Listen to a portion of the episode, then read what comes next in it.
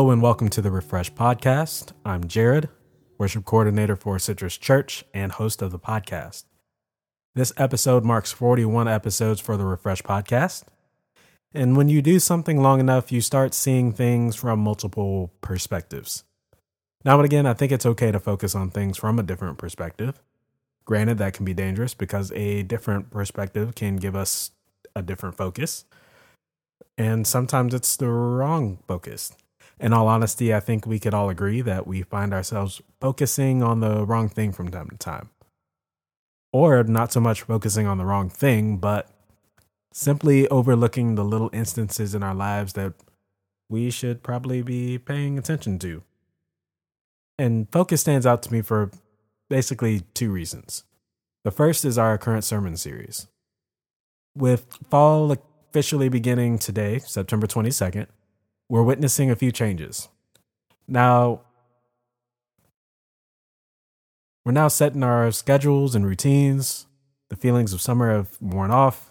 And regardless of whether you have children or not, we've survived the hectic first weeks of school and adjusted to traffic changes and our favorite evening hangout spots being filled with middle schoolers or high schoolers.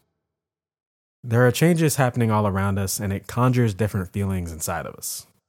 Some are happy and looking forward to pumpkin spice lattes. I've never tried one, don't plan to ever start. And others may feel trapped or uncertain of the season. Between the changing seasons and settling of routines, Brian saw inspiration for a new sermon series on the book of Ecclesiastes and how at times life can feel meaningless and fill us with doubts.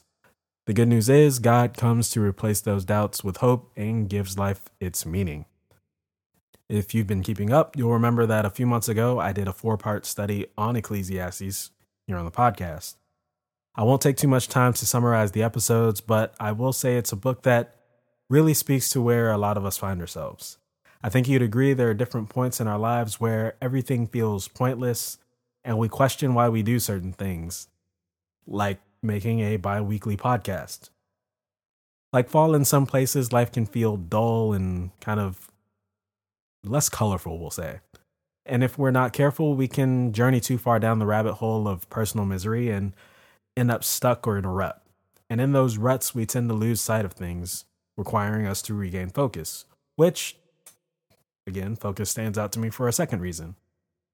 Over the last few weeks, I've been leading a small group study on the book The Screwtape Letters by C.S. Lewis.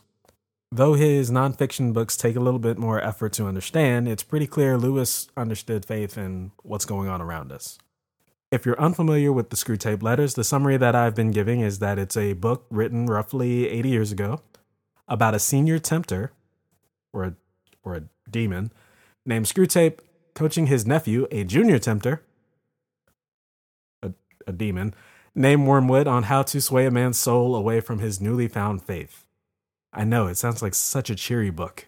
But the goal for the group wasn't so much to talk about demons and spiritual warfare. My hope was to use the book as a starting point for conversations on how we struggle in our faith. Again, I know wonderful conversations, but it has been an amazing group. And the running theme that we've seen in this book is what we've summarized as distraction. The tempters are trying to do whatever they can to keep this man from focusing on the right thing. For example, in one of the earlier chapters, the man, or the patient as we also call him, has just become Christian and he visits a church. Screwtape advises Wormwood to get the patient to focus more on the people around him, comparing the idea of the body of Christ to the faces next to him in the pews, making him question what he was expecting everyone to look like rather than listen to what's actually going on. I'm sure you remember your first visits to churches and possibly asking the same questions.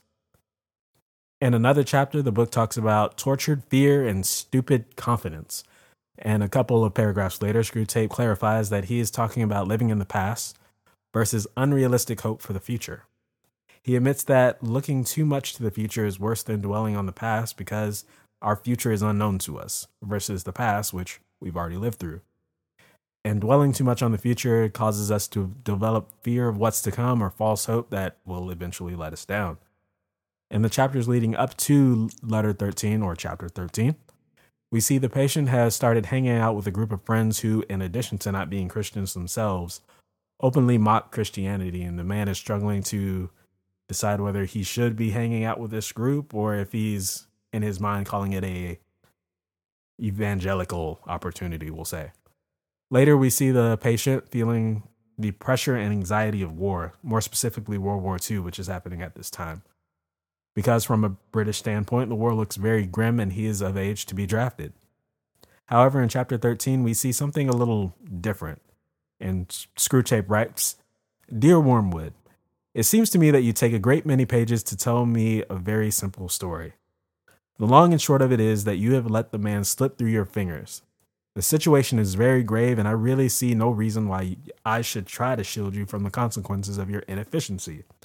A repentance and a renewal of what the other side, the other side being God, call grace on the scale which you describe as a defeat of the first order, and amounts to a second conversion and probably a deeper level than the first.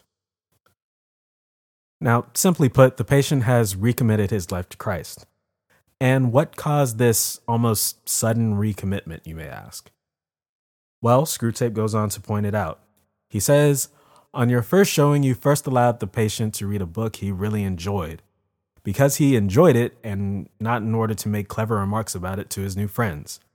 In the second place, you allowed him to walk down to the old mill and have tea there, a walk through country he actually likes. And he took it alone. In other words, you allowed him two real positive pleasures. Now, to piece all that together, the patient who, after a period of drifting away from God, has decided to recommit his life to Christ after simply reading a book that he actually liked, just for the sake of enjoying it, and taking a nice walk down to an old mill to have tea. Or, as Screwtape puts it, he experienced two positive pleasures. And unlike some of the recommitment stories you've probably heard, we don't see the patient in some earth shattering realization caused by a dire situation. It doesn't even take place in a church. All we see is a guy reading a book, taking a walk, and having tea. And it's enough for him to have a moment with God. Now, reading a book and taking a walk seem like trivial things. However, it's a problem for Screwtape and Wormwood for one overwhelming reason.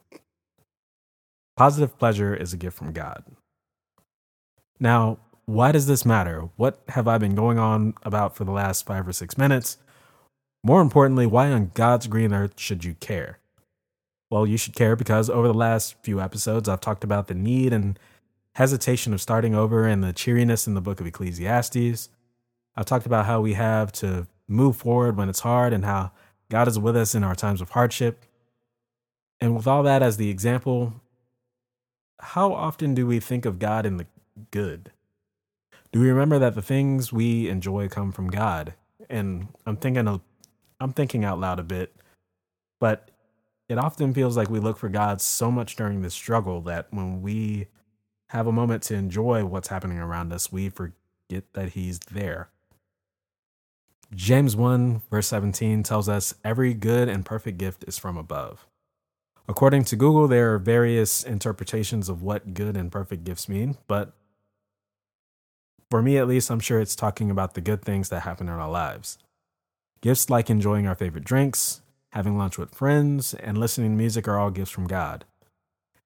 And if every gift is from God, it would make sense that God communicates with us through his gifts in the same way he does when we worship.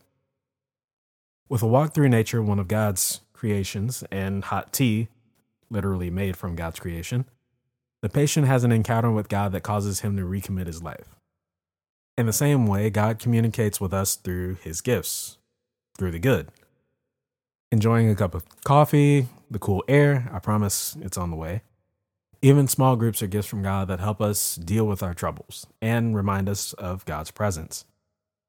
My hope is that as the season changes and as we transition through our own individual seasons, when we have a moment of peace, a time to laugh, time to partake in whatever we enjoy, we take time to listen for God because He speaks to us in the good too. To wrap things up, I hope you found this episode to be useful in some way.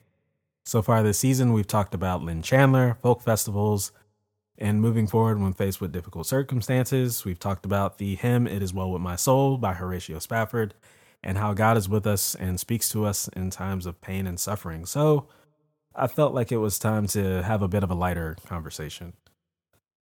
Coming up in the next few weeks, on Saturday, October 2nd at 10 a.m., we'll be having a Blessing of the Animals. It's an opportunity to bring your pets for an individual blessing as we recognize the special role pets play in our lives. Next, on Monday, October 4th at 7 p.m., Crystal is kicking off her small group on the five love languages. It's a book study for everyday implications that shows us how to express love and appreciation for the people in our lives. And as always, join us for worship online or in person at Summer Lake Elementary at 10:30 on Sundays. And with that, we'll catch you next time.